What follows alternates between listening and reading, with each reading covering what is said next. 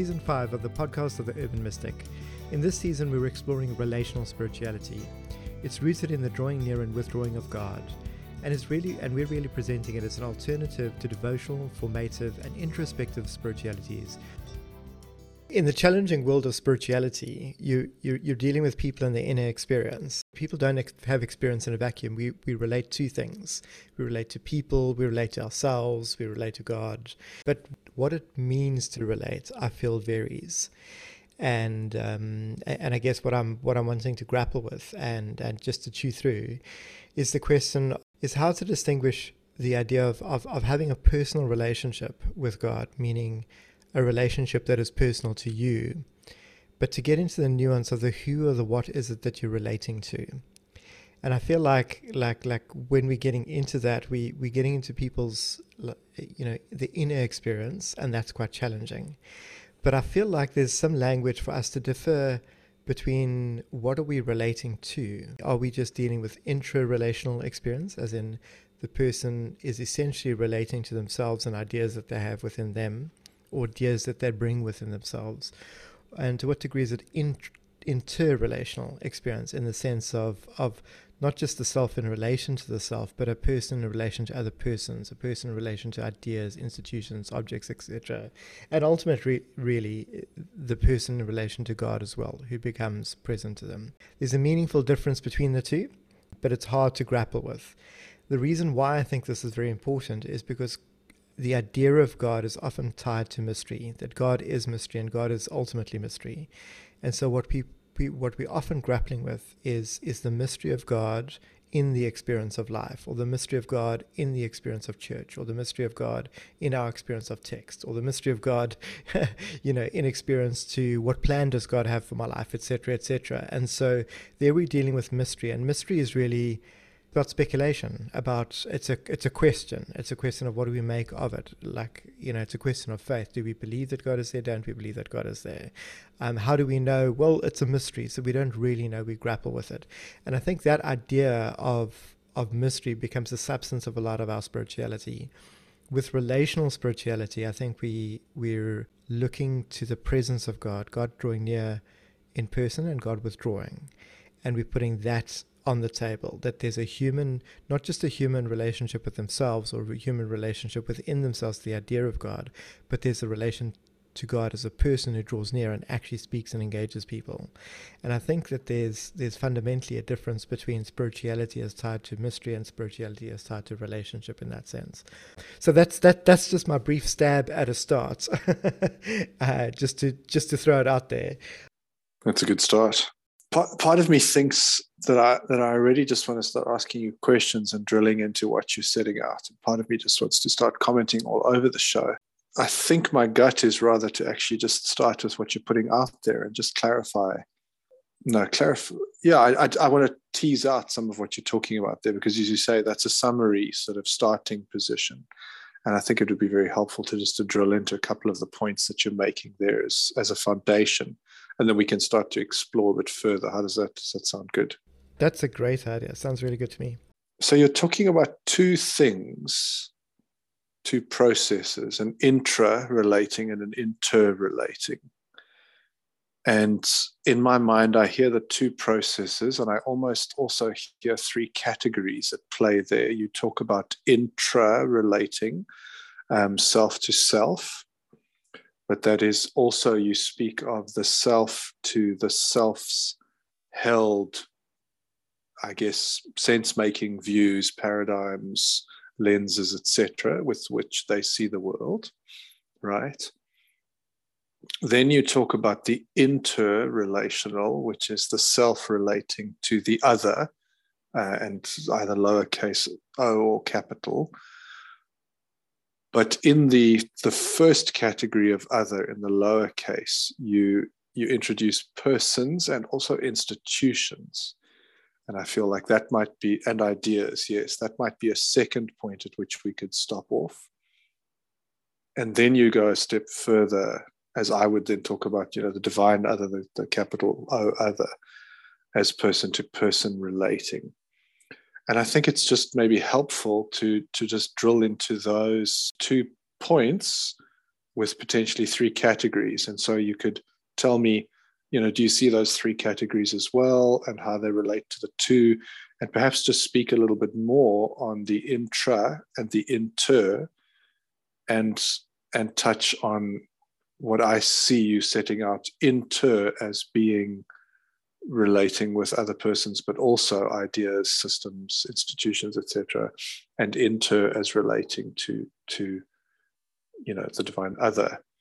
If that's clear enough, and I'll jump in and ask other questions and comment, and you know as we go. But you're making the opening statement. Let's dig into what you're saying. Short answer, yes. I really like that. cool. I think definitely those uh, those two, the the divide between the the intra and the inter, and then mm. and then as you say, the three categories: the individual in relation to self, the individual in relation to other lowercase o, individual in relation to the other, you know, uppercase o, as in the divine. Mm. So so I'm hundred percent on board. I think that really clarifies it really nicely. I'm so comment then a little bit more for me around tell me a bit more about how you see the intra like let's distinguish that and and what's happening there and i don't know whether you'd want to just sort of contra distinguish so have the intra against the inter to interplay them or whether you just like to stop on one and then on the other. But let's talk a little bit more about what are you seeing at play? What is this intra relating when we use the language of self to self? What's happening there? How is that distinct and different from the inter. Um, and I also think it would be helpful of a bit of a longer trajectory, like we'll get there. I'll just put that on pause, but that we arrive at what the mixture of intra and inter is as they sort of interplay with each other. And, and what does that mean? Um, but I'm just putting that out as a flag for listeners to sort of to to to take aim at as we go. So and then hopefully I'll remember to bring it up again in half an hour so we get there. Apologies to the listeners in advance, just in case. Yeah, this is this is totally not scripted. This is and, uh, conversational. Uh, yes. The largest or the biggest difference between the two for me is that mystery is inherently impersonal and passive. A person might hold themselves passive, but they're they're they're foundationally interactive. They've got volition, they've got will, they've got purpose, they act. So, so mystery mystery waits for us to make something of it. When God draws near, God steps forward to speak and act. And so there's a fu- fundamental difference between the two. I think largely when we're dealing with spirituality, we are we're wrestling with people that are almost born and raised in faith and or religion around them you know and so there's the idea that god is there and that god is a mystery that is somehow to some degree clarified in religion and to some degree religion gets in the way. I think that's just a general thing in society. And then within christianity there's the there's the clear idea that the institutions the texts the scriptures etc etc they actually present us with a clear image of who this god is. But i think that that intra and inter um, relational experience is really important here because when I'm accessing a text or I'm I'm going to listen to someone preach a message per se. You, you, know for instance the idea is, is is that we experience god in that but there we look into the box and we go it's the mystery of god. God is somehow present in that but it's not obvious and it's not clear because god isn't stepping forward in a clear way in that. So mystery waits for us. And and i think that's where the the in intra-relational is is is very important becomes primary. And i think it becomes the primary category in all of in predominantly in all of our spirituality and so so stop me at any point here but as as i see it when when we're looking at the mystery of god in and through any of the ecclesial or liturgical structures, whether I, you know someone is taking communion or participating in worship or listening to a sermon or experiencing the community, etc., etc. The idea is that God is somehow present in that, and some people have faith and they see God in that, and other people, well, they don't have faith and they don't see God in it, right? And then it's mm. hit and mm. miss. But the individual is relating in an activity or participating or reading a text or engaging in an activity that God is hidden in mystery, right? But all the work takes place in them. They're filling in both sides of the conversation. They're looking mm. at the mystery of the presence of God and they're going, where where is it? And the meaning making actually depends on them. Depends on them putting the puzzle together and seeing the pieces as though there is God or as though there isn't. And so two people working with the same, you know, pile of um, puzzle pieces might not end up with the same picture at the end of the day or the picture might change depending on the mood they're in or where they're at. And so I think intra-relational stuff is is really the person grappling with the idea that they internalize, you know, so they go to church, they read the Bible, they read, you know, spiritual people, um, etc., etc., and they end up with an idea of God, and then they grapple with that. They grapple with the question of how is this God present and active in my life today? How how has this God been present and active, perhaps been in the life of other people, you know, in history mm. before me, or in the life of people, you know, that I know today? But in that sense, it's it's a mystery in the sense that it comes from within. I have to think about it. I have to puzzle through it, and then I have to come up with an answer as to how I see God being present in those. And I think that's very different to the interrelational. And I see we, mm. I, you know, and so the interrelational is is key for many of the spiritual greats that we hold to. It's very key within Scripture. It's very key during all the renewals, but it actually it comes and goes because it is tied to God drawing near and speak to speak and act. And so the inter interrelational in that sense as between the human being and God is incredibly important. We hold it in high esteem. We just don't seem to expect that it's a normative thing for us today. We seem to expect that um, if people have an experience of God, it's not something that they can replicate. It's not something they can control. It's not something that they can expect any kind of consistency in. You know, um, you know, some people use the phrase like mountaintop experiences only happen once in a lifestyle, lifetime. You know, et etc., etc. Mm. That these things is, is not to be expected. So I think I think for me that's a bit of my my starting points that whether I'm relating to an institution that's got an idea of God, you know, say I go to an evangelical church or a Catholic church or an Anglican church, the idea of God differs between them. But I work out what God means by being immersed in that culture, in that context. It's not, mm. and the question is, is God really showing me, or is, or am I being schooled by the institution that I'm in to see God in a particular way and have a particular idea of God? And irrespective of that, I internalize that idea. And so my intra relational experience is with myself and with the idea of God that I've come to carry within me. And I think mm. that differs the idea that, well, if God, you know, God is a as a volitional being who steps in whether it's into my subconscious or into a public event or in, in some kind of known way, there's a you know revelation is about self-disclosure. It becomes obvious to me that God becomes present when God becomes present. You know, the royal me, and in that sense, you're dealing with a person, and in the, eh, in in that category as well, it becomes interrelational, in the sense that that God is drawing near to speak and act and engage and do stuff, and so I can interact with that divine person, that divine other, who, who can speak to me, who can speak to others, you know, who can act in and through me and transform or heal or any of those kind of things and do the same to other people as well. And that's a different kind of spirituality. Well, uh, it mm-hmm. is and it mm-hmm. can be. I just don't think we've got the language for it yet, which is why I think we're, we're carving this out here and trying to find that language and, and establish it. Yeah, see, I'm, I'm at a loss for words here, partly because I'm trying to figure out which of the 43 angles I feel like needs to be taken up to come in here because it's it's quite, as I see it, it's quite complex, complicated. It's quite complex, and I'm partly also just aware of you know it's it's searching for language. So this is why I feel it's so important to spend time here, because even as I listen to you and obviously i'm not listening to this fresh. We we talk about this all the time as we are bashing back and forth these ideas and this thinking etc etc and so yes even that statement feels like i want to qualify it but i'll get there. I think it is quite easy to oversimplify this and go you know someone can listen and go yeah but i mean you know, we've been saying that all along. Yes no that, that's exactly it. Your god is you know, God is God, and and and we interact with God, and you know, some people can tell you who God is, but only God can tell you who God is. But that's it's too simple, and this is a lot of the nuance of what I think we are we're trying to really put our finger on here, and that's why I think it's important to just drill down into into what you're putting forward here, and tease out as succinctly and as unavoidably as possible what what we're trying to say. So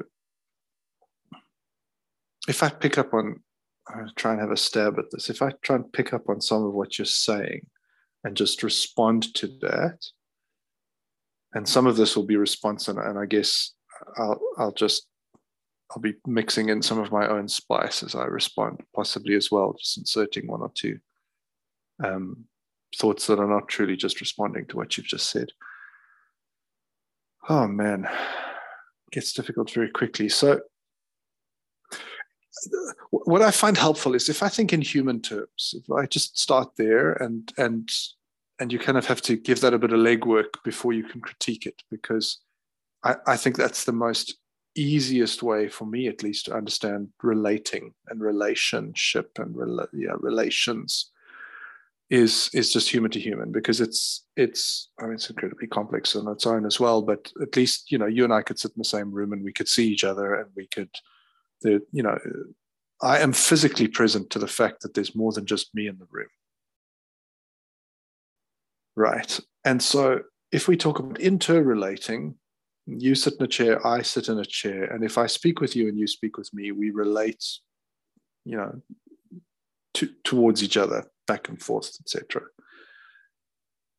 But I can also relate in an intra-relational way to you, in that last week you can have said something and I allow it to fester and it grows and it, and it becomes something that is not necessarily anchored in the reality of there are two physical persons that then pick up conversation again. And so I can both be relating with the Tim who is there but I can also have built a Tim inside of me in a certain way that is not anchored in the reality of who you actually are. And I can start to speak to that Tim. And I think when people are very good and very authentic and very honest in their relating, you pick those things up quite quickly. I think maybe quickly is not the right word, but it comes through relatively clearly in terms of, oh yeah, we're, we're not actually, we're not connecting here. This is, this is not right.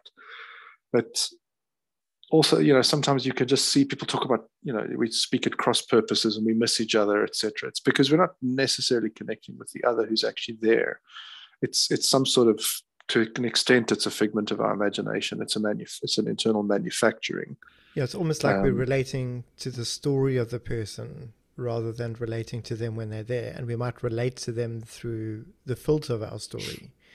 Yes, yes, and and that's partly what I hear you trying to tease out in terms of of if I say something to you that is not rooted authentically in you, your voice would both physically, you know, I would I would hear you verbalize things, but but there's more than just kind of the physics of what's going on there, you know, and the, the wind passes through your, you know, up through your esophagus and through your your uh, um, your voice box and etc and the sound waves come out and hit my eardrum. And you know i make sense of that etc etc it's more than just the actual physics of that.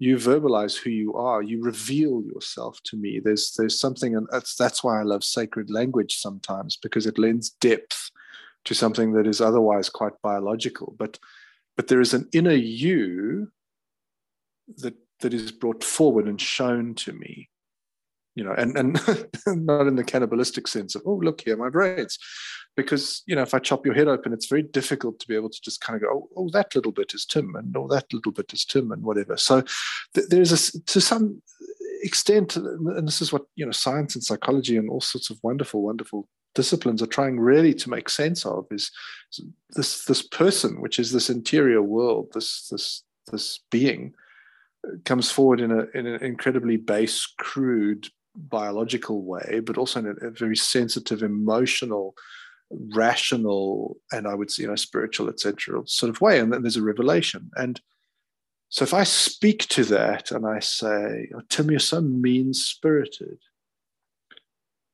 because of something I've picked up somehow, and I'm not going to explore that. It's a tasty tangent, but let's just go with that. Um, somehow I pick that up and I give that to you you would be able to go, no, that's not me. I am actually. And that's what we mean. And that's what I pick up from you when you talk about you know, agency, the, the person has a will that, you know, you who you are is not tied to who I think you are necessarily. Because there's a freedom in your agency to be able to contradict, to be able to clarify, refine, um, produce something new, to take me to a deeper level of who you are, right? And and that's some of the the inter, and already we can see how it mixes up with the intra. Now, when it comes to God, we're talking about a more difficult process in that I don't necessarily sit in a room and, you know, like Uncle God walks in and sits in a chair and I do. And, and we do that in the same biological, necessarily fashion that the human to human, self to other happens. And so that's where we have language about God living inside us and God is all around and, and God's voice is here and there and everywhere else. And I think partly it's this difficulty, which is why it's just so easy to collapse things into God would speak from a text or speak through another human being or speak through a sunrise or etc. etc. But we're trying to say that yes, tick, tick, tick, tick, tick, and there is a way in which as we would understand it to a certain extent somehow and, and I, you see this is why the, i think and, and understandably the language tends towards mysteries. How, how does one explain that? But but god also interacts in some way it, similar to that human to human interaction in that there is a distinction between the self and the other. And those two agents interact with each other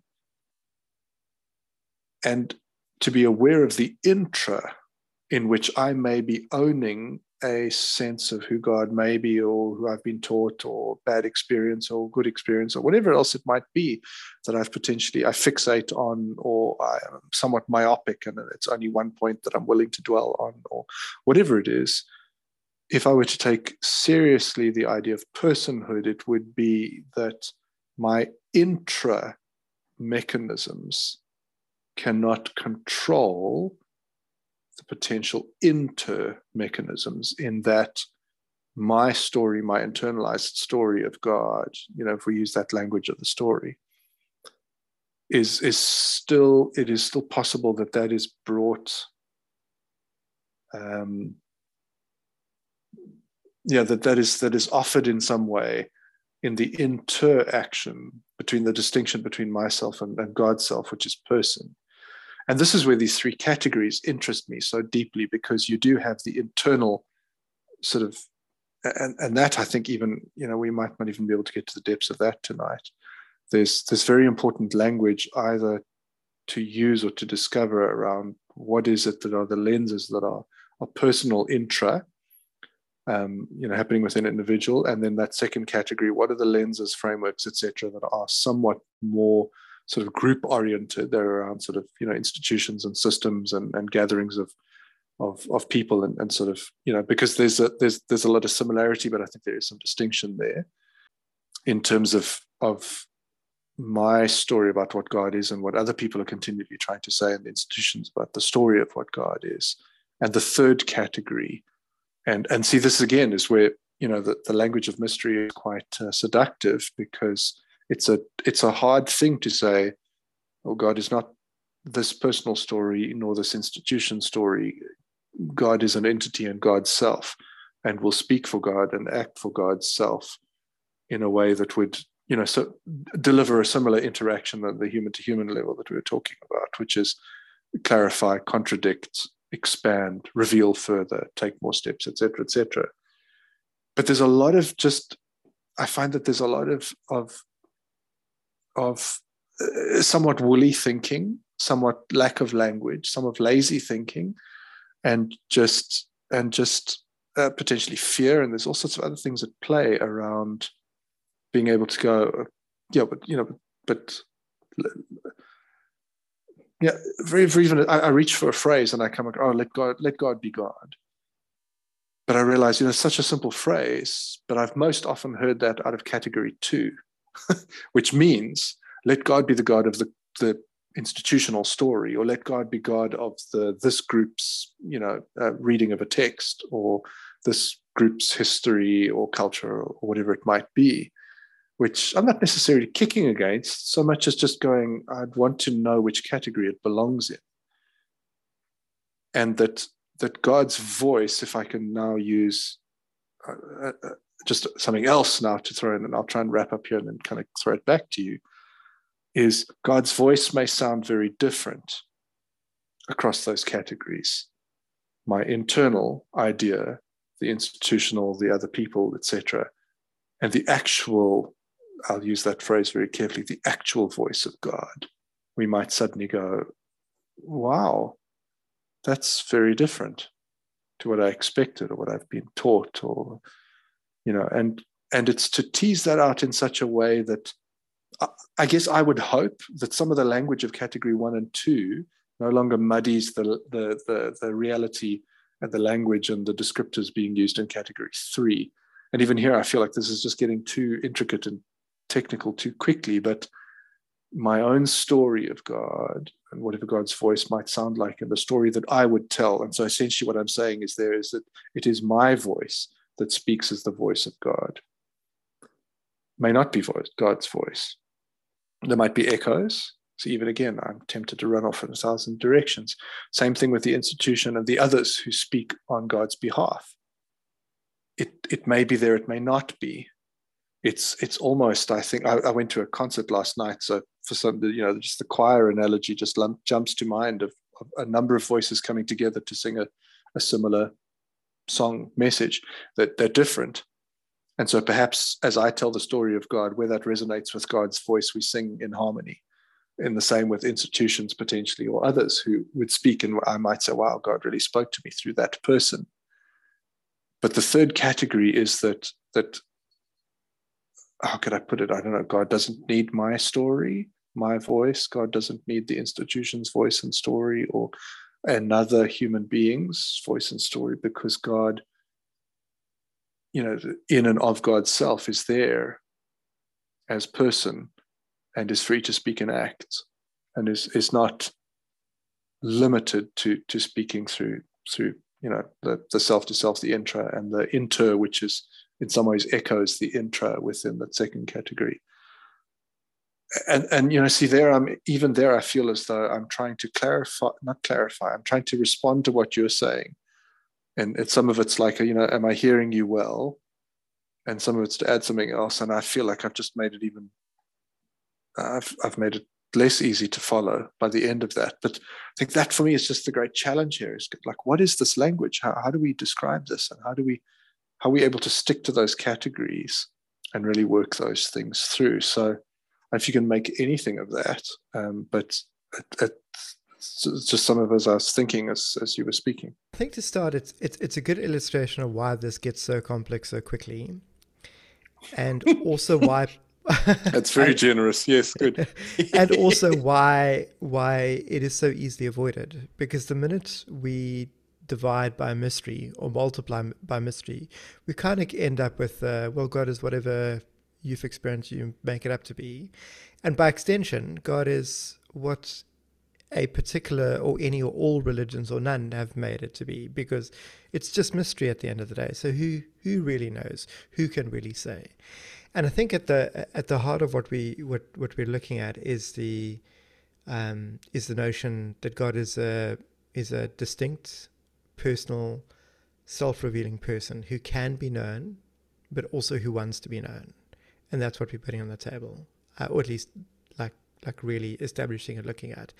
And I think that hmm. there's a there's a remarkable difference between spiritualities of mystery that go, I don't really need to get to know the person behind all of this, as long as my spirituality or my character or my behavior or my projects in life are reflective of what I understand God to be you know, so provided and my that's project, the intra, right? And that would be intra. Yeah. That's the intra. Yeah. That's yeah, the intra. Yeah, yeah, yeah, And so and so in both cate- in bo- in all three categories, you're going to have the intra because you don't need yes. institutions to to make up an idea and, and, wrestle with mystery and come up with your own thinking about it.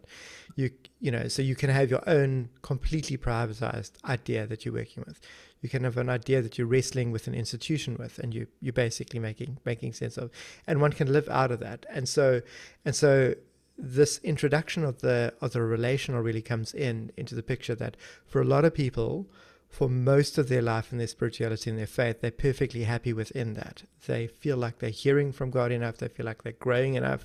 They feel like they're being nurtured enough. Um, they feel like worship's working for them enough, etc., etc., until it no longer is. And then at that point, they go, hmm, hang on.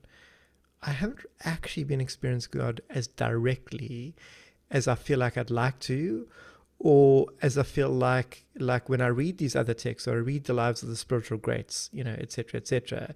When, when I look at them, I see that they encountered God in a in in a very direct way, and when we evaluate, we go, "Am I experiencing that?" And then that opens up questions of going, "So what does it mean to experience God directly and immediately, as opposed to through conversation, through the mystery of life, through religion through text, etc., etc. So, so I think that's where that, that's yeah. that's the difference. Like the, the, the difference is moving from a mediated experience of, uh, of God to an immediate experience of God, to to relating to God as as as the God of you know Abraham, Isaac, David, you know Jesus, mm-hmm. Paul, you know, etc., etc. Like I'm I'm relating to the God of, and when I read their text, or you know, I read an Aquinas, or I read a Teresa of Avila, or whoever, you know, I'm reading, I'm reading them. I'm I'm accessing the mystery of God. They had a particularly unique relationship with God. You know, each of them did, and and I can have a story about that that basically goes, you know, particularly spiritual people, particularly called people, they get to experience God like that, but I don't. And I hmm. think what at some point when one wakes up to it and goes, hmm, hang on, I also want those experiences, then there's a lot of other questions that come in uh, around the potential. Can I pause you there? I, I, I just I just want to be able to just spend a little bit of time on what I hear you talking about here before we move on to. Uh, let me be clearer. So, very, very, very roughly, I hear you talking about kind of two groups of people. One of which are, are coming up very actively in the conversation, which are people who go, "This is no longer working for me," forward facing. What does this mean? What does this can potentially look like? But you also dropped something a little bit previous to that, which which has also been on my mind very much, and I think bears a little bit of spending time on. Uh, I'll give you this question. You can tell me if you think it's worth spending time on this. This idea of the avoidance, because that's the second group of people. Because in a lot of my experience, that crucial moment, that kind of what Richard Rohr talks about the liminal space, that real like at, the edge of adventure, there's a potential for something new, very, very broadly, and forgive the, the, the gross generalization.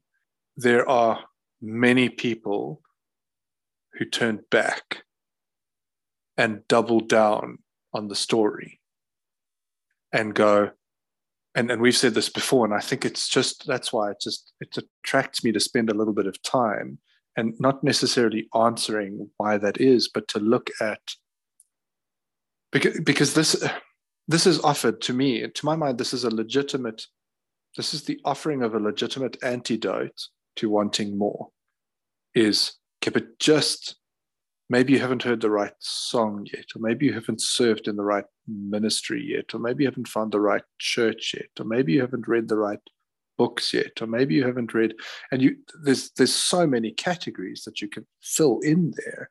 But if I'm hearing you well, I agree with you. That is a that is avoidant behavior, I think, mm. that ignores the the beckoning on. That for me, that's and and I just I don't know. It sounds like I'm like super anti-textual, but I can only think in textual examples now. Like there's the rabbi on the beach saying, "Come, follow me, follow me," and the people go, "No, just I'm going to head back and just do more of this, just do more of this, just do more of this." And that for me is quite fascinating because that energy, I think that returning energy, that that feeds a lot of that intra in the first category, the self, and in the the the the intro within the inter of category two that needs some more teasing out as well of, of others and institutions that feeds that energy. It's, it's like it's like a loop that tries to bring that energy back in in a way of of it's a sustenance idea. Like if we could just keep sowing this back in it's eventually going to give us what we need and I think we're trying to suggest no, that is the point at which you can celebrate and go, you know, like Nietzsche, kind of it's like that God is dead. Great. Like let's celebrate the death of God. And and let's look for kind of let's look into category three. But like any thoughts on that's it's horrendously sketched out as a question like the the the avoidance stuff you know um, and and i don't know if if it's worth stopping here now or whether we should come back to it at some point what well, do you think um, I, I, think it's worth it's worth going into. I, I think the the ease the, the, the, easiest response that I have there is is is I remember years ago being so frustrated trying to trying to develop a relational spirituality, trying to cultivate like a trying to nurture a culture of it in small groups that I ran and with people that I'd met and, and, and was working with. And I eventually got to the point where I said, you know, if I took 20 people that were Christian for 20 years and I put them in a room room together. And, and, and I spoke about how God speaks and acts in a very immediate sense. Those 20 Christians would basically go, No, thank you, we don't need this because we've never had it. And, and God's speaking to us through the Bible, by going to church, by faithfully serving in projects, you know, by own private devotions, you know, that's good enough for us. We're we're game. We're, we're, we're sorted with that. No, no problem. We don't need this experience of God, this immediacy at all. Our faith is sufficient. And I think that is, that is a category, and there are a lot of people there. And I want to be very careful to go, like, if people are in that category, this is probably not the conversation for you. and mm. the reason why I want to say that is, is, is I can't help but say things that are going to offend people that are in that box, you know, that, that are thinking mm. that way. If people are, are avoidant of that, it's, it's literally going, you're faith zoning God. You're basically putting God in the box of going, I can only relate to you through my faith and through the faith that you've given me. I don't trust you to speak to me one on one, and I don't trust me to hear from you. You know, and, and I think that's what it's coming down to.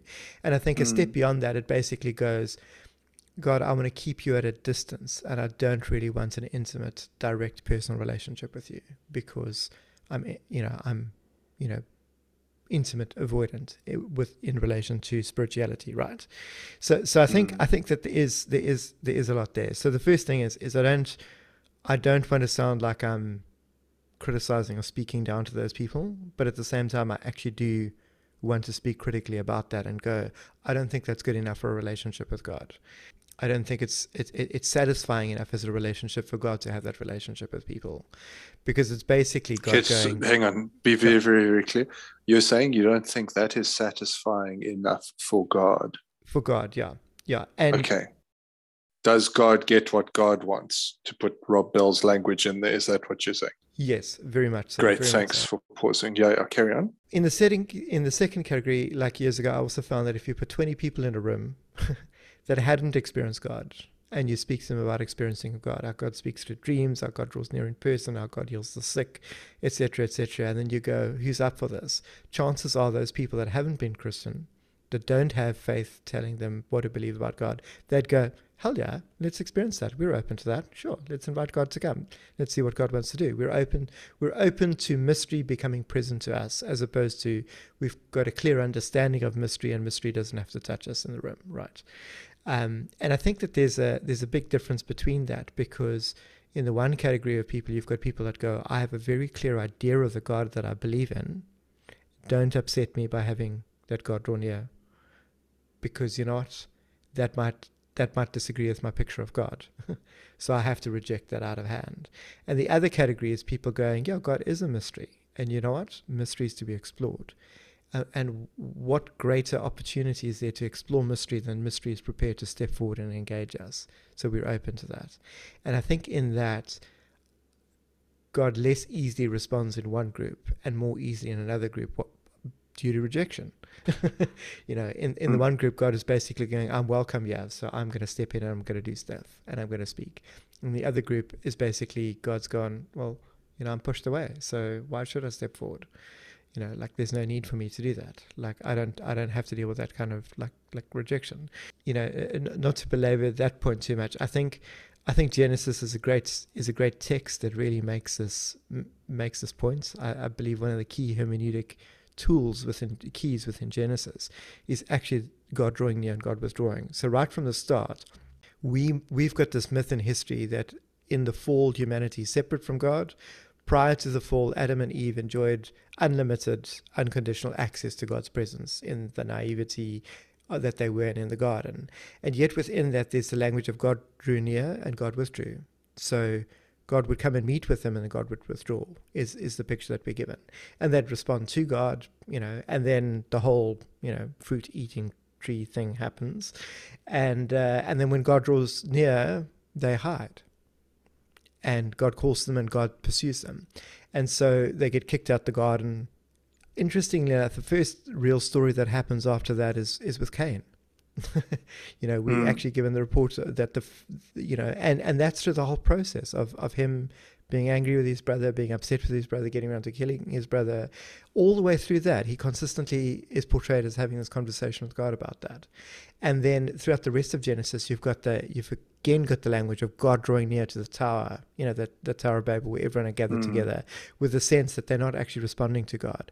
And so God scatters them and, and quote unquote curses them into what God has blessed humanity for, you know, populate the earth, you know, get around, mm. you know, possibly even the cosmos, you know, and that is contrasted with the individuals who then return, who turn to God, whether it's an Enoch or a um, Noah or any of those others. You know, you've got the, the, you know, everyone's rejecting God, and there's these few that turn to God, and I think that's a that's mm. a that's a particular key that carries through. Now, now that sense of the presence of God is key throughout the whole of the Old Testament, throughout the whole of the New Testament, throughout any significant work within Christian history and yet we don't have a dominant spirituality of it. And that's that's really what I'm getting to with this and putting on the table and, and questioning. I'm questioning why don't we have a spirituality that's about it? And and for those that are quick to respond and go, Yeah, I'm from a movement like a charismatic or Pentecostal movement and we experienced, you know, one of the great awakenings or you know or even the movement that I've been a part of for a long time like the vineyard you know they feel that they oh, you know of course we've got it. Those charismatic and pentecostal spiritualities they're not relational spiritualities because they reduce uh, or they commodify God as as as the power of the prophetic encounter. There isn't an ongoing depth of intimacy that becomes integral to their spirituality afterwards.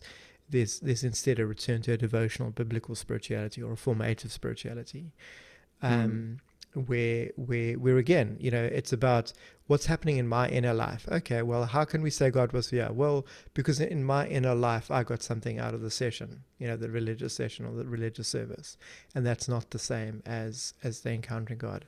And I think I think for um, you know, one of the things I want to want to acknowledge is is is that I I often end up speaking to people who serve in churches. You know, they're they're leaders, they're worship leaders, they're they're, they're pastors, assistant pastors, etc., etc. And they hit the point where they go, you know what? I realize I have a desire for intimacy with God. I'm leading churches, but my desire for intimacy with God is not being met, and I don't see people wanting this. And I see that those that are wanting it, this is not being met by doing church or reading the Bible or practicing spirituality. So what do I do about that? And I think it's it's that that really drives this point home for me that relational spirituality needs to be explored and we've got to get past just the intra relating to an idea of God that I carry, whether I form that idea of God in relation to churches or I form that God, eh, eh, you know, form that idea in relation to reading the Bible or I form that God in relation to theological studies, etc., etc. It's an intra relational experience eh, tied to an idea of God um, predominantly. You know, um, if you if you if you look at, at what you spend 99% of your time doing in that in that uh, in that environment, any kind of deliberate intentional experience is is a mediated experience. The the actual experience of going, no, no, no, God spoke to me in a parking lot. You know, we've got an example of that on the podcast. Or I went mm. to an evensong service and suddenly God became present to me. Or you know, etc., etc. There's any number of stories. I was I was out in the rain and I had this this this epiphany, this opening up, mystical experience, etc., etc. Those experiences, mm. however pivotal they are, are very few and far between for people. I think that the, the, difference in, in my thinking, what I'm arguing for, is that I don't think it has to remain that way because I think it's based on an incorrect reading of scripture. It's based on an incorrect reading of Christian history. It's based on an incorrect reading of, of, of spirituality and God's desire for us, if that if that makes sense. Mm. Um, I don't know if that answers your question sufficiently well. yeah, I think it takes us in some new directions which uh, which are important. And and I, as as I listen to you speak, I wonder whether kind of drilling down into the why, what is it that stimulates this avoidant behavior? Perhaps is less less important now as we put broad brushstrokes to uh, to to that. Uh, and, and that's kind of where I hear you speaking as well. Is some broader brushstrokes into into the future, um, but perhaps just that we log it at this point that that there is this, there does seem to be a bit of a mm. a fork in the road, mm. and the left fork seems to turn back in a long circle and rejoin its original road, mm. and that's the invitation to just sort of a holding pattern in a way, mm. um, and. I, I, I, think the reason I, I want to put my finger, finger on it is perhaps to help people spot it you know like if you mm. start to have language for something then you can start to see it happening you can True. start to True. i think it, it helps with awareness etc etc we can start to observe ourselves and go ah yes you know i missed the invitation to the, the, the right fork in the road which leads onward because i potentially i, I keep taking the invitation into the holding pattern mm. um, and and that's where some of the why but that that's perhaps just more of a detail thing that we must we must come to in in time and is also perhaps more profitably perhaps teased out with individuals uh, mm. even though i mean it's good mm. to put some some broad sort of strokes to that as well I, I, I do agree i think i think we'll we'll definitely take some time down the line to put the spotlights on that and just just observe patterns rather than you know critique any particular individual or anything like that, but just observe patterns in terms of how people go about avoiding. And and we can speculate as to why there. And, and I think that's particularly rich terrain because, you know, yeah. I, I, must admit, um, after being exposed to charismaniacs and uh, and Rentecostals uh, early in my in in my Christian experience, the last thing I wanted to do was be um, party to experiencing God, quote unquote, in that category, right? mm, and I think, mm, I think, mm. I think, I think there's a lot of rich things along those those lines where where I think. Mm. I, I guess I just want to acknowledge from the start that when we're talking about intimacy with God and experiencing God yeah, and a culture of it, we're not talking about that ramp, rampant, hyped, uh, ridiculous behavior stuff, right? um, well, yeah, that's yeah. Yeah, yeah, yeah. Because that's an important, I think, next step to move on to is if we take the invitation forward, and I've got some questions there to pose to you in terms of what it might or might not look like. But just last comment on the avoidance thing, I, I think it's also important those. I keep coming back to similar sort of statements. Life is exceedingly complex. And so to try to at least come across, to sound as though I'm making it quite simple. It's I'm not. As I speak, you know, I'm, I'm privy to my own internal world, so I hear all the caveats falling into place as I speak.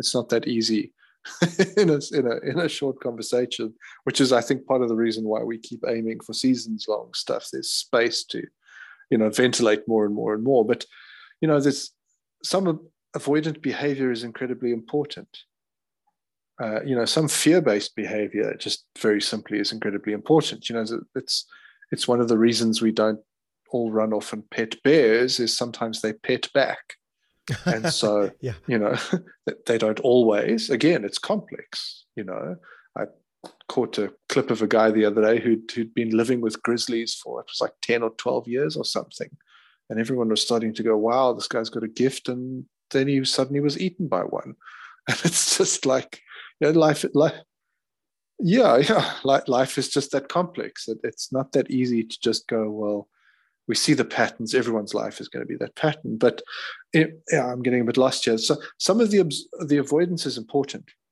Some of it's important because repeated avoidance builds builds negative energy, which is incredibly important towards towards this kind of tectonic shift for somebody to move to a different space in their life. So a holding pattern is sometimes incredibly important because it allows you to build that you, you, accumulate more and more and more experience which accumulates more and more negative energy. And it's kind of a like when it gets miserable enough you'll move. You know again simple statement it, it, it encompasses a whole bunch of things. Some of that is, as you you know you alluded to earlier, is sounds hypercritical, and and it is. And so it's not to go absolutely everyone we meet. We want to argue into going. You you need to move on to relational spirituality. At the same time that I'd want to be very clear about what I'm saying and my position it's I think one of the tenets, and again, we'll you know we'll come to some of the tenets of relationships as well is is non-coercion. So it's not well. Let me just critique you into getting out of your holding pattern, and you know where you are is bad, and you need to move on to relational spirituality. That is good because it's again it's it's it's far more complex than that. We're breaking new ground, um, and so even all of that, uh, you know, would be would be great for us to explore at some point around because otherwise it does it can sound and that's not either of our intention as i understand it it can sound like we're just taking cheap shots at oh well you know you just double down and read your bible to ha let's see how that works out for you. You know and on some of my worst days absolutely 100% you got me. Um, but on but on other days it's a sense of i think invitations are exactly that. It's a it's a it's a potential it's an offering to do something potentially new and exciting and risky and dangerous and, and all the rest that sort of stuff. And you know we will we'll we'll get into those as as they come along. I'm with you there in the in the sense that the what motivates and drives the avoidance is very important. But on the flip side, hmm. what motivates and drives the desire for an intimate relational experience of God, a consistent one, of of immediate encounter, yes. that's equally important. And I think absolutely we don't, we don't don't often look at that enough. And I think one of the reasons why we don't look at it enough is because we don't actually think that it's a possibility.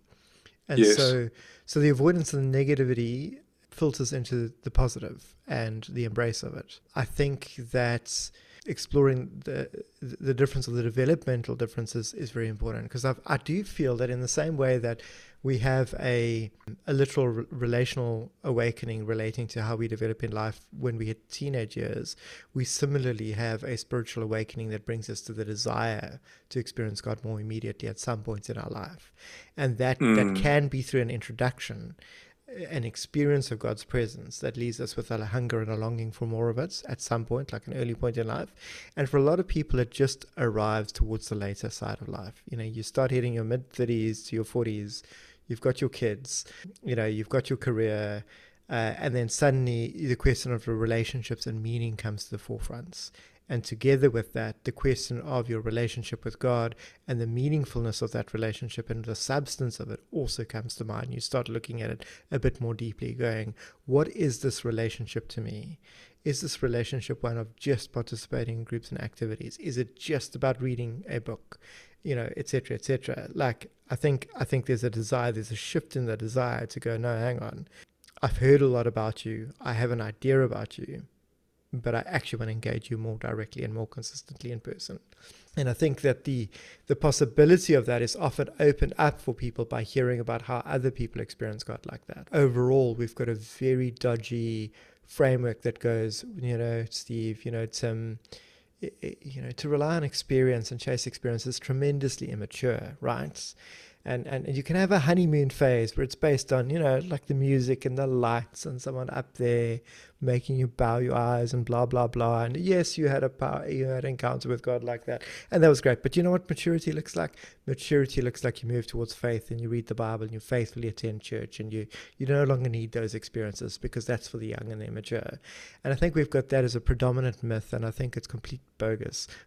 There's nothing better than old people that are still intimate and fully in love with each other, that are still mm. out having coffee together, hold hands in public, like speak to each other in the morning and at night night, you know, etc., etc. You know, if if if we take our faith analogy and we apply it to God, it's like going, "Oh, I had a brief affair with God, perhaps in my youth, and you know what? Mm. Forty years down the line, we don't speak anymore, but you know, we've got a solid relationship because we signed up for this deal with each other. You know, so we can mm. never get out. And I kept it. a couple of his letters. Yeah, yeah, exactly, exactly. Which I reread faithfully. Yeah. So I think mm. I think I think I'm with you. The the avoidance and the the, the keenness to embrace or the keenness to explore are both important. Uh, mm, absolutely. And, and, and I think just because of the distinction, it interests me. But where we, where we really want to push on, and especially I think at this point, is into that invitation, into that what if, mm. into that possibility. I, I like the I like the way you phrase that. oh, cool. Thanks. Because because that is it's oh, it's far too interesting to me. So at some point, it's it at some level, it's just un, it's it's unavoidable.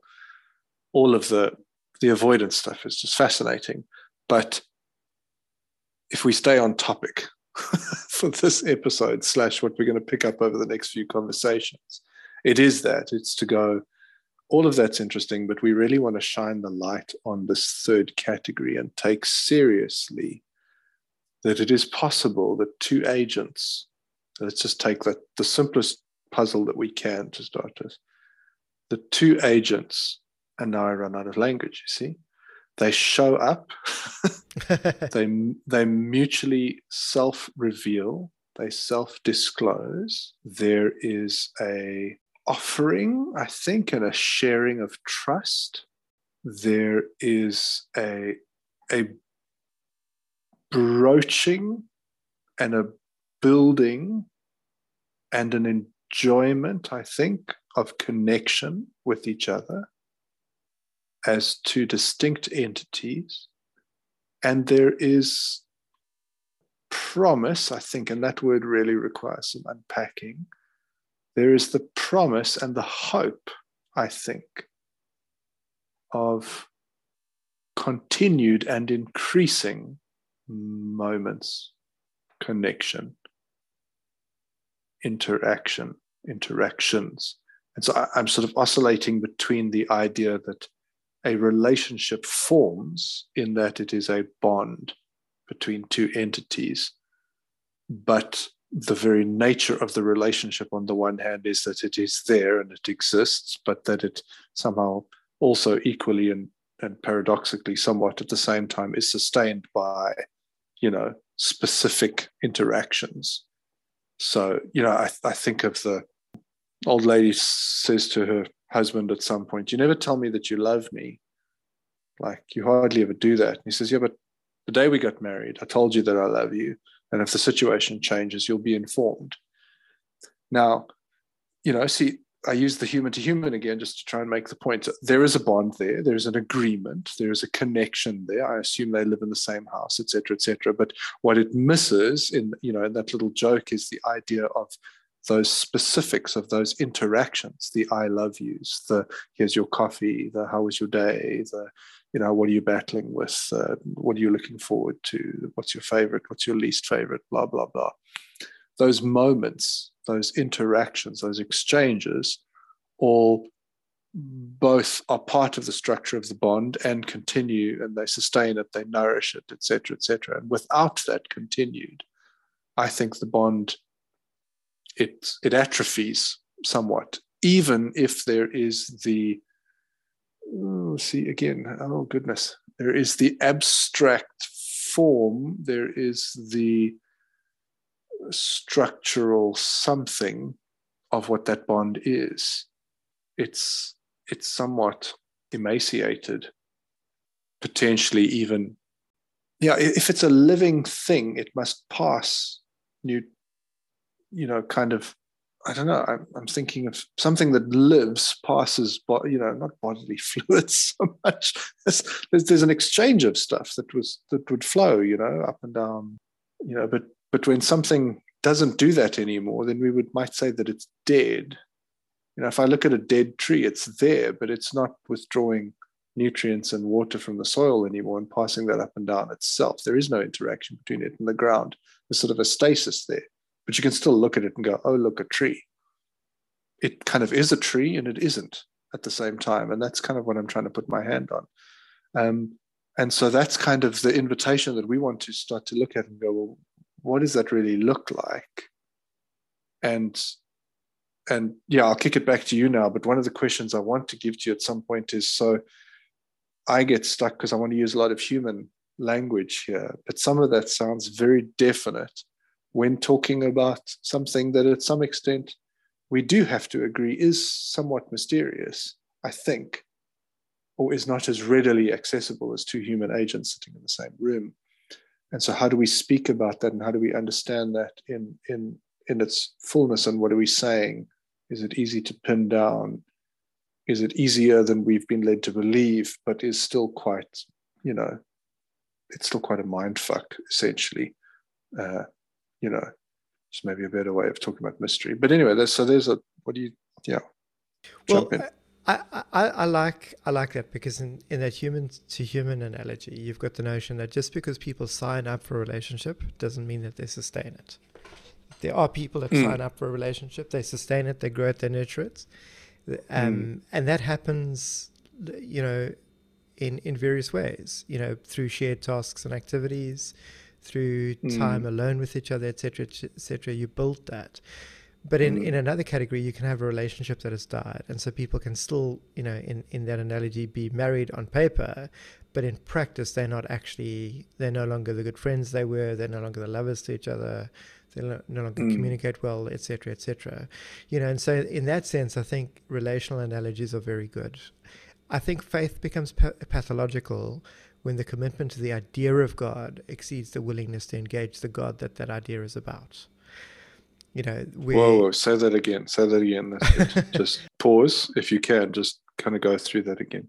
Okay, let me try. It becomes pathological. so, so faith becomes pathological when one is committed to the idea of God to such an extent that that you you don't want to jeopardize that idea, so you avoid relating to God to hold on to that idea. You know, mm. um, I, I, think I think mm. it's that that because we are dealing with a a person that doesn't have a body that draws near to us and withdraws, we can substitute engaging God for mystery. Now, mm. that doesn't mean that the God that we engage isn't ultimately mystery, but it's a self God is a self disclosing mystery. God is a mystery that wants to be known, as opposed to a mystery about whom nothing can be known. And so, so although silence and absence is a key part of our relating to God, it's it's different when the silence and absence is all we have because an idea of God is only ever silent and absent. Why? Because it's an idea that I have about God. That idea that I have only works as as a as a, when I put my hand in it and use the finger puppet to speak back to me, right? Mm. Then mm. then within my own internal space, of course, I'm hearing the voice of God. Why? Because I'm the one that is animating God, and that yeah. differs to when God becomes God draws near in person to speak and act, or abide, or to engage, or to be intimate, or simply be around. And you can actually feel the difference. There's, you know, in the same way that you feel the difference when someone walks into the room behind you, you may be oblivious to it, but you will become conscious of it. And similarly, if you if you think that someone's there and they leave, you'll become conscious of that person having left. Maybe not immediately, but at some point when you turn to them and you look for them, they'll be gone, right? Whereas, whereas, whereas the God of faith or the God of mystery is often only ever glimpsed out of the corner of the eye, and when we look for God, we can't find God. That's that's often the category that we think of when it comes to this. Whereas if we take Scripture seriously, if we take Jesus seriously, if we take the, the idea of the Holy Spirit seriously, mm. we're actually given an idea that this God that that is supposed to be mystery, this God that is so elusive, is actually not just wanting to be elusive. This God actually wants to be known and wants to step into a deep relationship with us. And the problem that we have is that that's not that's not how our religious institutions are set up. That's not how spiritualities are set up. So even if we take a look at Jesus sending the 12 and the 72 or the 72 out to do ministry during his day and age, they were discipled into the presence of God. They had to clearly hear from God like Jesus did to do that work. God had to clearly show up with them to do those things that God was doing with Jesus. And part of what they said is, look, Jesus is going to come to meet with you afterwards. That's a key part of it. That's a non-negotiable in terms of ministry and discipleship. But we, we, we, I, I would say, throw out all the versions of discipleship that we have. They're all character formation, but how many of them actually include any of that presence of God stuff today? Now, when we go to church as well, or you know, we don't have any framework for that kind of stuff either. And so I think that's that one of the big problems that we have is that we have an idea of a relationship with God that is not about a relationship with God.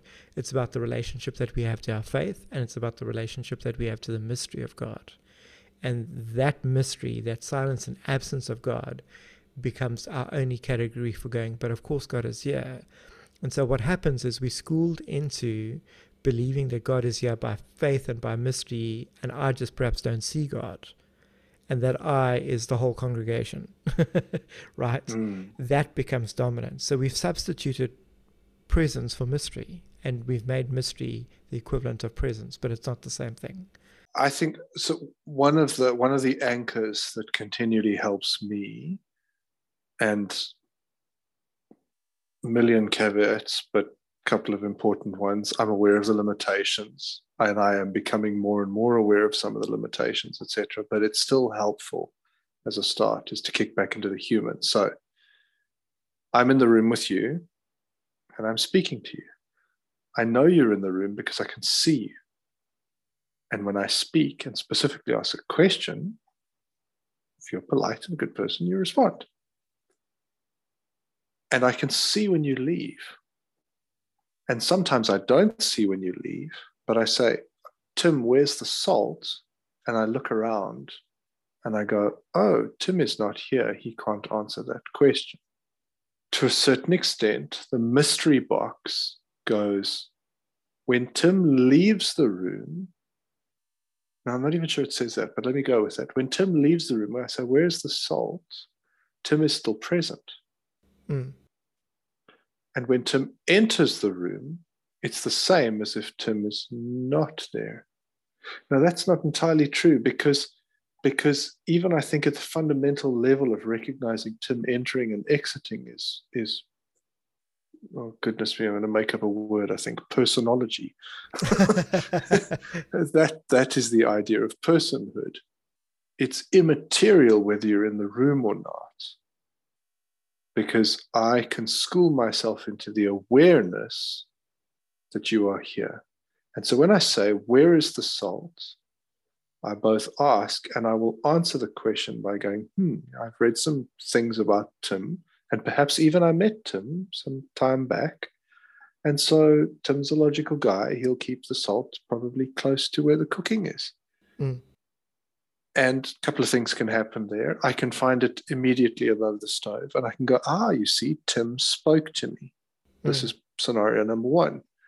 There is no actual interaction happening. I am thinking through how you might be and I'm filling in the gaps. And then I happen across the salt. And so that confirms, it's a bit of a confirmation bias potentially around, ah, see, Tim and I are engaging. Or I look in cupboard one and then two and then three, and then I find the salt and I go, oh, okay, cool.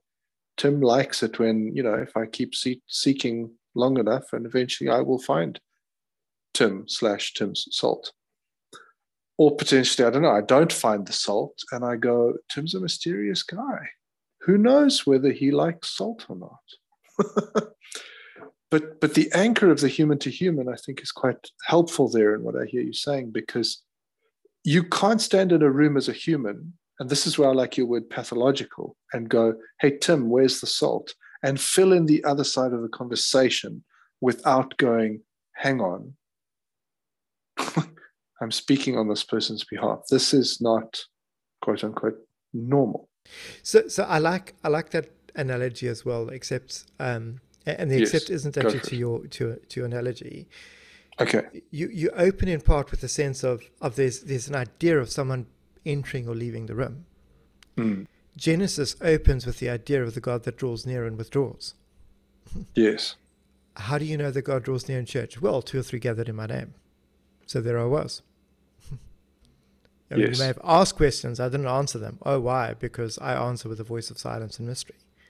yes. You know. And that's the intro, right? That's that, that's yeah. the that's me owning both sides of the interaction. That's what we're saying. Exactly. Because I'm saying, how do I know God is here? Because I already have the answer for God. God, you must be here. Because I have, to some extent, you know, this we'd also we need to dig into some point. I have control over a text which I can wield to to fashion the relational mechanism here. Fashion the relational mechanism here, and go. Well, you must be here because I have a piece of paper that says that you're here.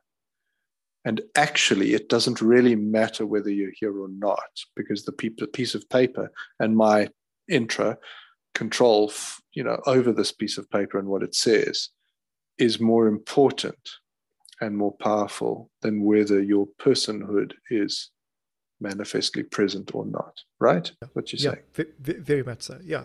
And so so i think i think one of the foundations to a relational spirituality actually rests on the notion of being very clear that if you don't see god you don't see god and if you don't hear god you don't hear god so you're not yeah. going to go through the effort of filling in the conversation as though god is speaking to you why because you read a text or you you know um, you know you're part of a tradition or a church or anything like that. It, it's it's being willing to not substitute something else for the voice of God to to fill that silence with something else on God's behalf.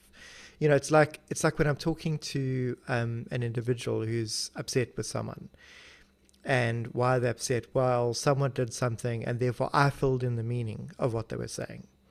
So I'm telling, I'm filling in the blanks. You know, they did something, and I'm interpreting and I'm saying what they meant by doing what they did. That's that's a, a, large part of like counseling and resolving things with people is cutting through that so that people speak for themselves and they're heard for what they're saying and doing, or what's motivating their behavior if their behavior or their actions are dysfunctional or broken or whatever it is, right? But but what we're doing is we're cutting through that. I think one of the problems with the faith box is we never get to do that. You know, so. Um, you know, does God speak and act? Well, yes, of course, God speaks and act. How? By being silent and not doing anything. you know, mm. is, is largely what we're left with at the end of the day. So I really feel like the beginning bit to being to to building a relational spirituality starts with a recognition of God's silence and absence, and actually dials into that and goes, you know what? I know when I'm not seeing God, and I know when I'm not hearing God, and I'm going to own that. And then the next step is going, I need to own all my trust issues, all my blockers in relation to why I want to avoid this. And I need to own all my desire issues and all my healthy needs and wants in terms of why I want this as well. And I'm going to sit with that. And again, my need and my avoidance, like whether, uh, whether I invite God to come and I wait on God and, and I sit there with that need or avoidance, I'm again not substituting what God is going to say and do. I'm not making up God's mind for God. You know, I, I, I genuinely think that um, God's intention was for Adam and Eve to eat of the tree at some point.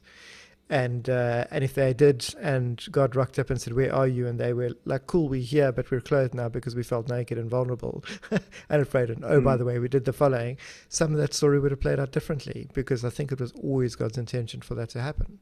You know, um, uh, and that's a whole other box and a whole other discussion to get into. Mm, so we mm. should we should possibly avoid that. Yeah, but I think I think similarly for us to own that and to step into the invitation, the waiting for God, it gives God the opportunity to arrive. And you know, maybe I want to avoid God for a particular reason, and God pitches up, and God doesn't care about that. God wants to speak about something else or do something else, right?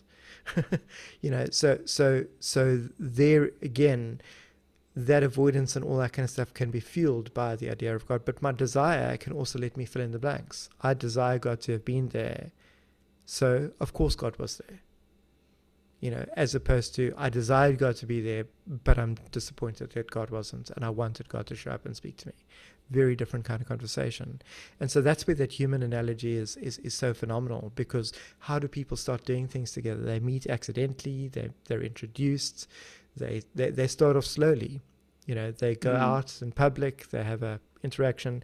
If they want to spend more time together, they will gradually move towards points of connection. Gradually, they'll move away from an activity to just be there for each other. And I think that similar progression between people that are interested in each other and have a desire for each other is actually reflected in our experience in our relationship with God.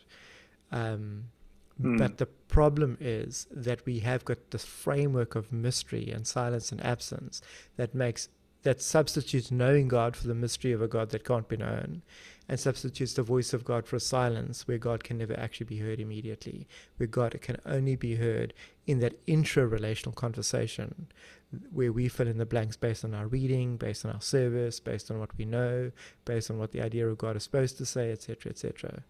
And so, and so some I, th- I, think one of the major points that I'm, I'm just wanting to pull out of that from what I hear you saying is that uh, let me try and do a good job of trying to summarize some of this. That is a massive intentional, potentially, blockage on the road to moving forward. It essentially cuts the legs off the conversation, the you know the, the direction of this entire thing before starting.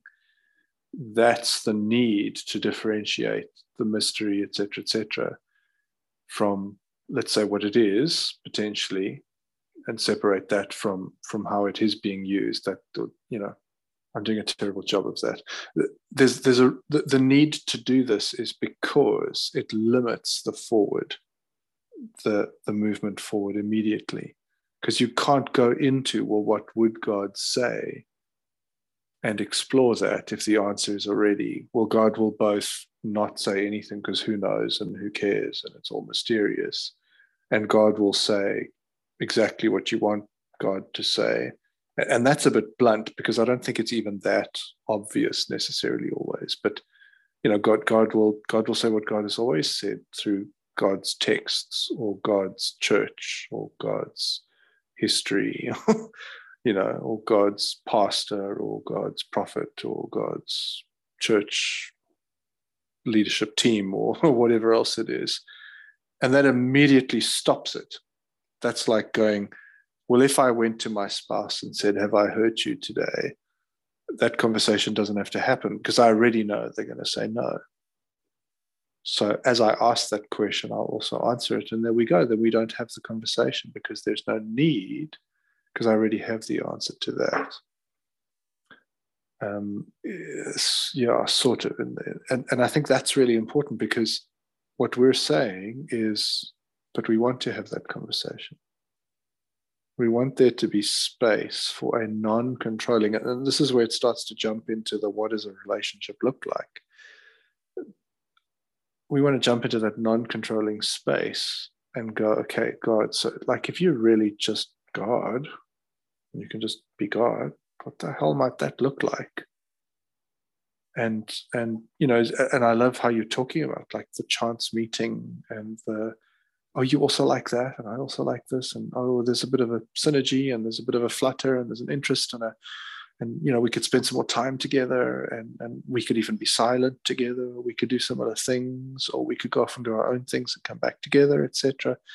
There's there's something there, and, and and there's I think some some sort of building blocks of what healthy relationship looks like.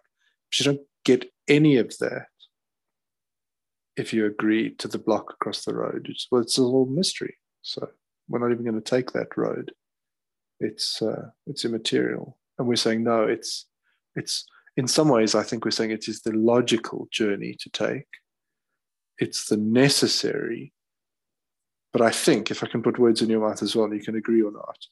There's also, I feel that there is a person on the other side of that potential logjam going, come. There's an invitation it's not an invitation that I throw out. It's not my own voice coming back to me of something down there going, follow me, follow me. What? Oh, okay. Quite wonderful echo.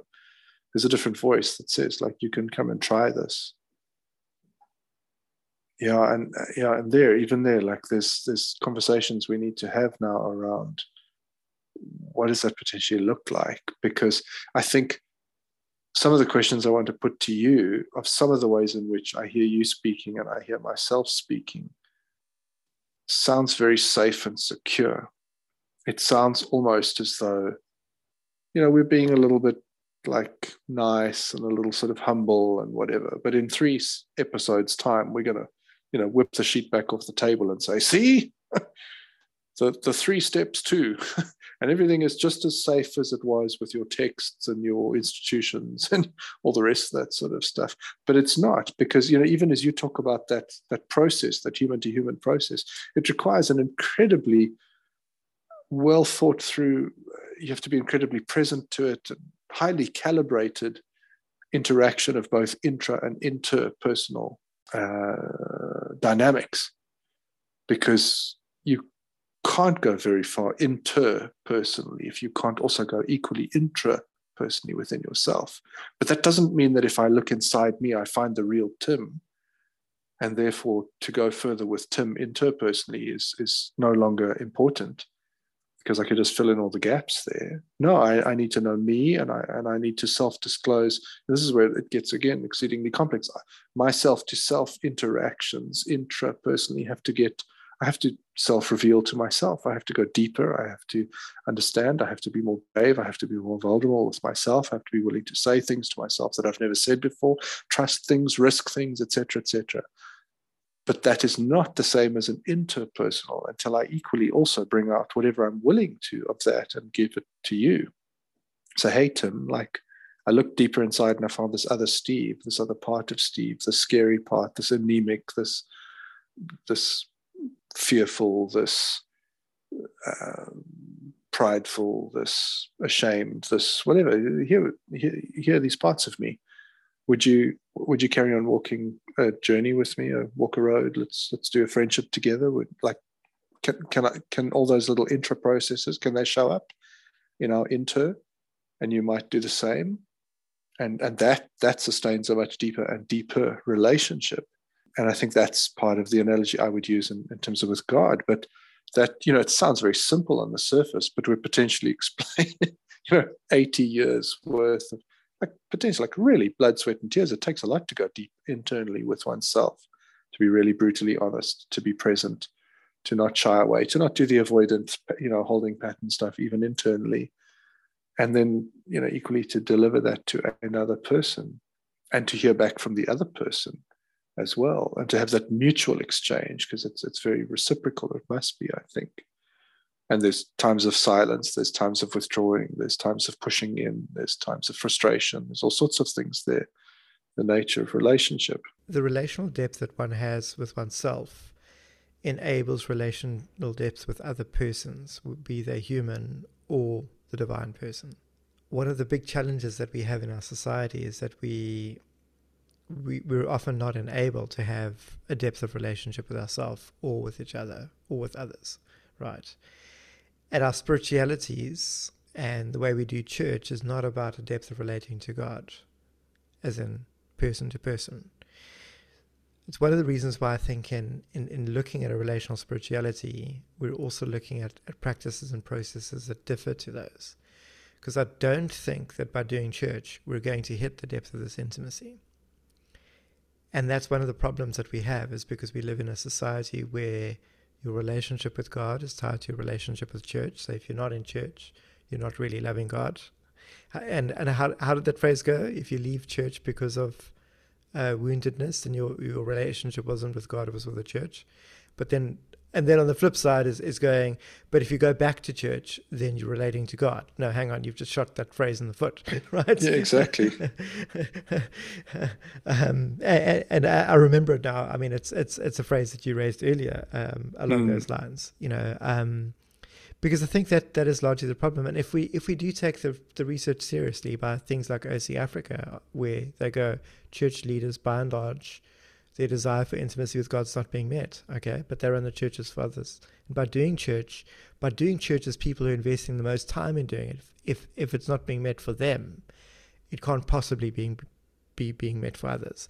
So so to some degree, ch- church and our spirituality does sustain us up until a certain point, and it is really good up until a certain point and then it hits a point where it goes this is no longer satisfying.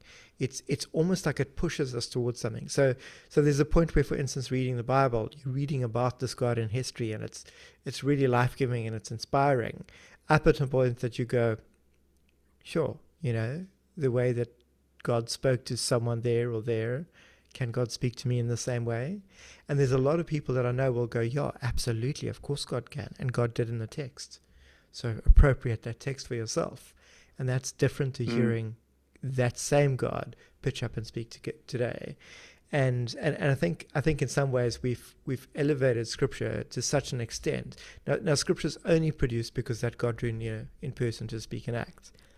And then basically we end up with this text so we no longer need that God to draw near to speak and act because we've got it already.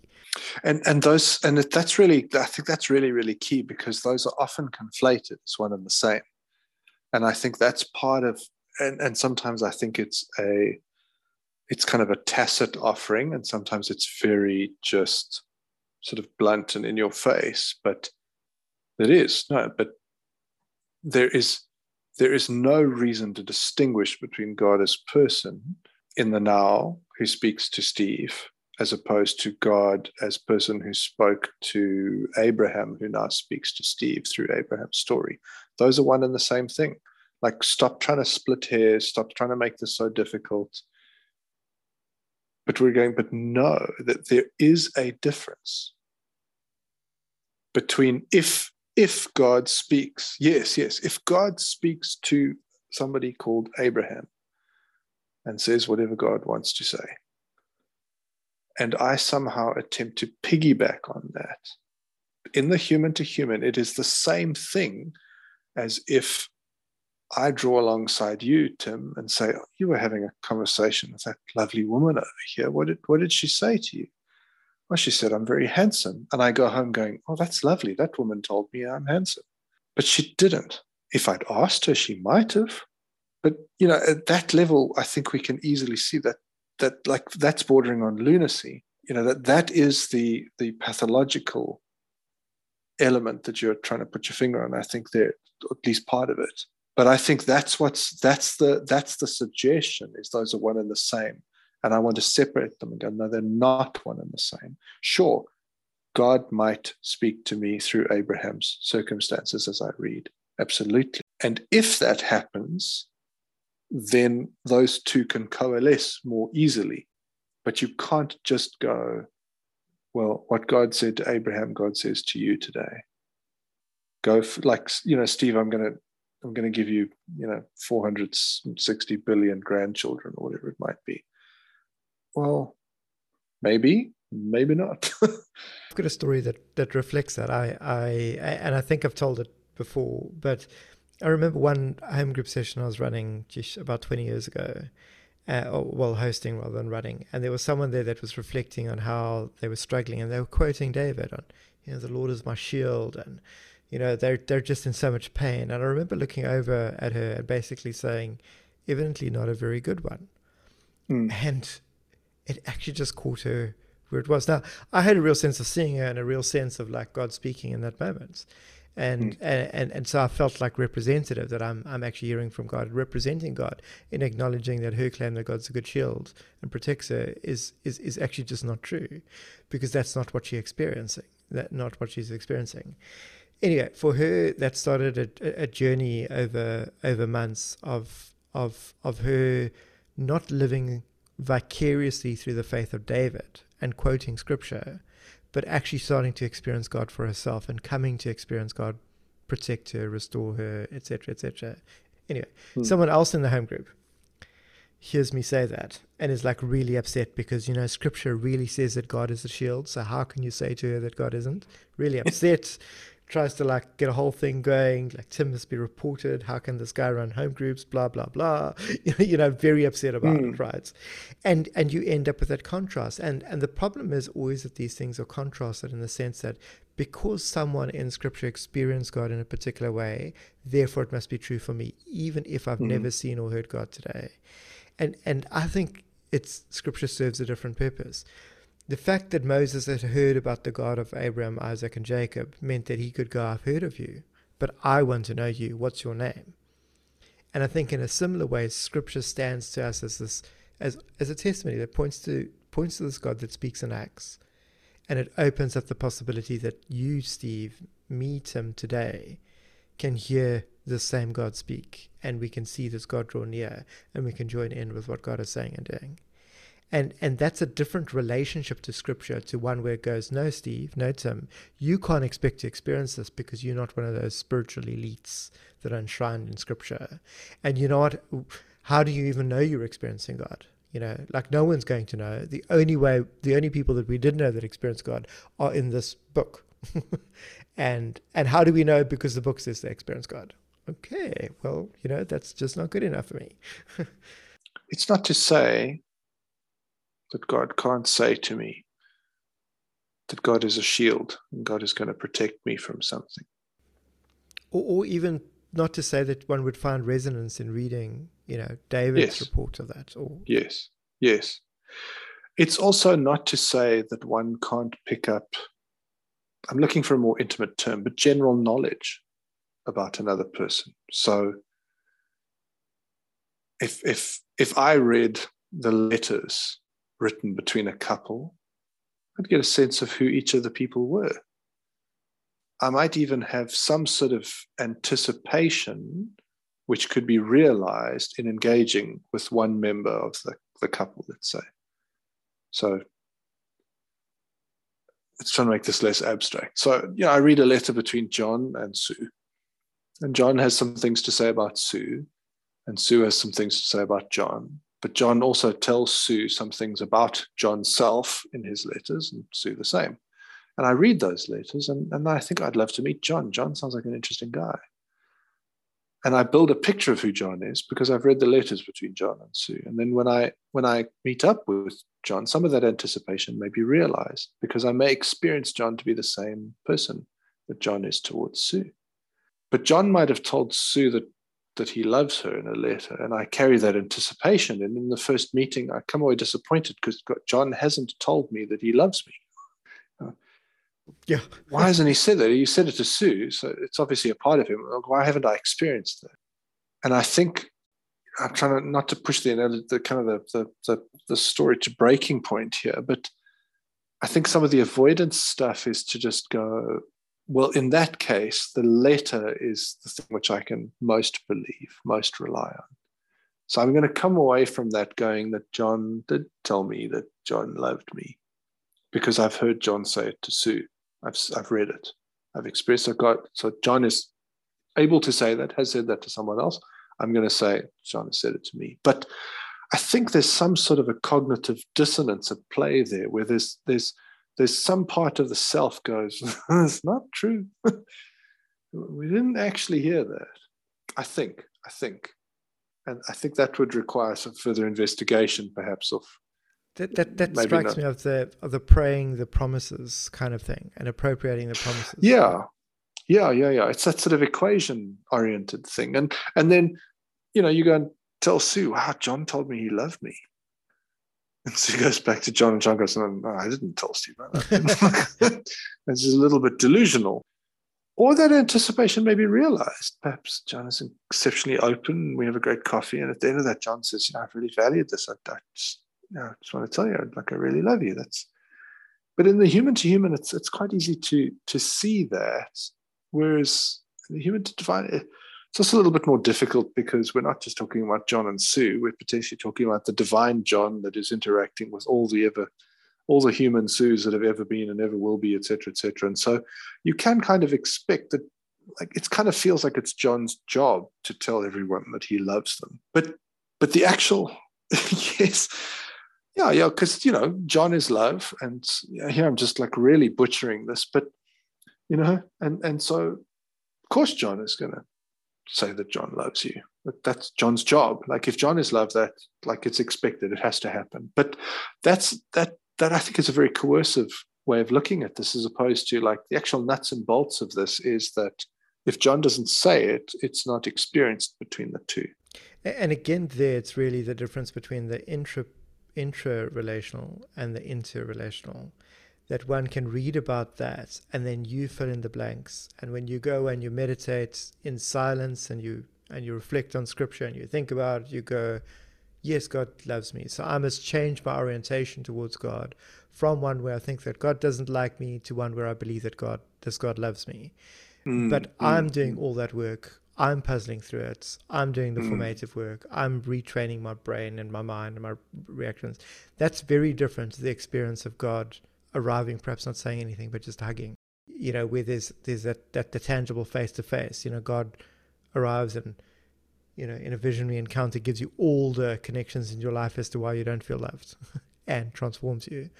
You know, those are two very different kinds of encounters, and I and and I often expect experience bibliophiles as as rejecting the immediate in relation to that. Mm. The idea of God and the texts and and faith quote unquote is more important than relating to God and engaging God. And and, and, and in relational spirituality what we what we're actually doing is is is then looking at going, well there there can be that shift. And that shift isn't to a pathological oh well 24/7 God whispers in my ear every single decision that I've got to make. No, that's dysfunctional. Like again, that's an intra-relational conversation where someone has projected and said, "Oh well, if you're talking about relational spirituality, then you must be putting this following pathological thing on the line." No, that's not the case. We're actually talking about a very different praxis of spirituality, a practice that is actually rooted in engaging God when God draws near and not substituting the voice of God for mystery. Yeah, I think I think it's challenge it's challenging in that sense because I, I we are so f- over familiar with the one, and I think we've got a faith in a religious culture that is that that we're born into, and it's it's literally the whole, it's the it's the mega structure that our life fits into. You know, so I- anyone that opens this up is the anomaly in this situation, and I think you can always tell the difference between a healthy relational environment rooted or a healthy spirituality environment in the difference between people that try to elevate themselves over others as though they hear from God and other people won't be able to, compared to an environment where it's actually an equal opportunity. And it's an equal opportunity in the sense that God has got equal opportunity to speak and act and speak to and act in and through anyone for anyone else's benefit. And so in that in that sense, the individual relational encounter with God is the foundation of the community encounter with God. And the whole community practices that and we understand that God as the sovereign person who becomes present speaks to whom he or she delivers to you know like intends to you know as opposed to it's hierarchical and it's only going to happen to, someone because they're especially gifted or especially holy. That's a very different picture. You know, in the same way that Adam and Eve heard from God pre-fall and fall, and Cain heard from God, heard from God very clearly in the midst of that process. That's exactly the same thing that we're actually looking at in an environment like this. That there is no um, the capacity to hear from God is a province of every person created in the image of God our capacity to grow into the likeness of God and into the things of, the, of, of that God has for, for us is is tied to the relational depth and journey that we can walk with God. So that potential is open to to anyone. But but ostensibly, hearing from God isn't a sign of of any rubber stamping by God or any um, uh, how do you put it elevation to be some quote unquote prophets and wear special suits and have a title or anything mm. like that. Relational spirituality is a, is a is foundational to everyone, and and I think it's the metric by which we ought to judge our churches and our our home groups and and mm. what we do, as opposed to do we judge it on the projects, do we judge it on the quality of the coffee, the music, the spoke machine, the quality mm, of the preacher, etc., etc. right? Uh, I think it's a different metric that's also being introduced. So, so as much as it's, it's an opportunity to explore something and put it on the table, it also is actually a direct critique on our spirituality and our way of doing church. Well, I mean, I don't know if you'd agree with me, but that strikes me as an as a as a helpful space to leave our present conversation because I think we've covered a I think we've covered an extraordinary amount of ground, while at the same time there's still so much to cover. And some of the areas I feel we've drilled a little, but we've still glossed over. There's there's still so much more to cover, and that's partly what really excites me about this season. This was so neat to uh, sink to my mind before this. that's the problem, right? I think like you you know, you dig a little into the turf and you turn it over and you just realize, wow, there's just a lot going on here.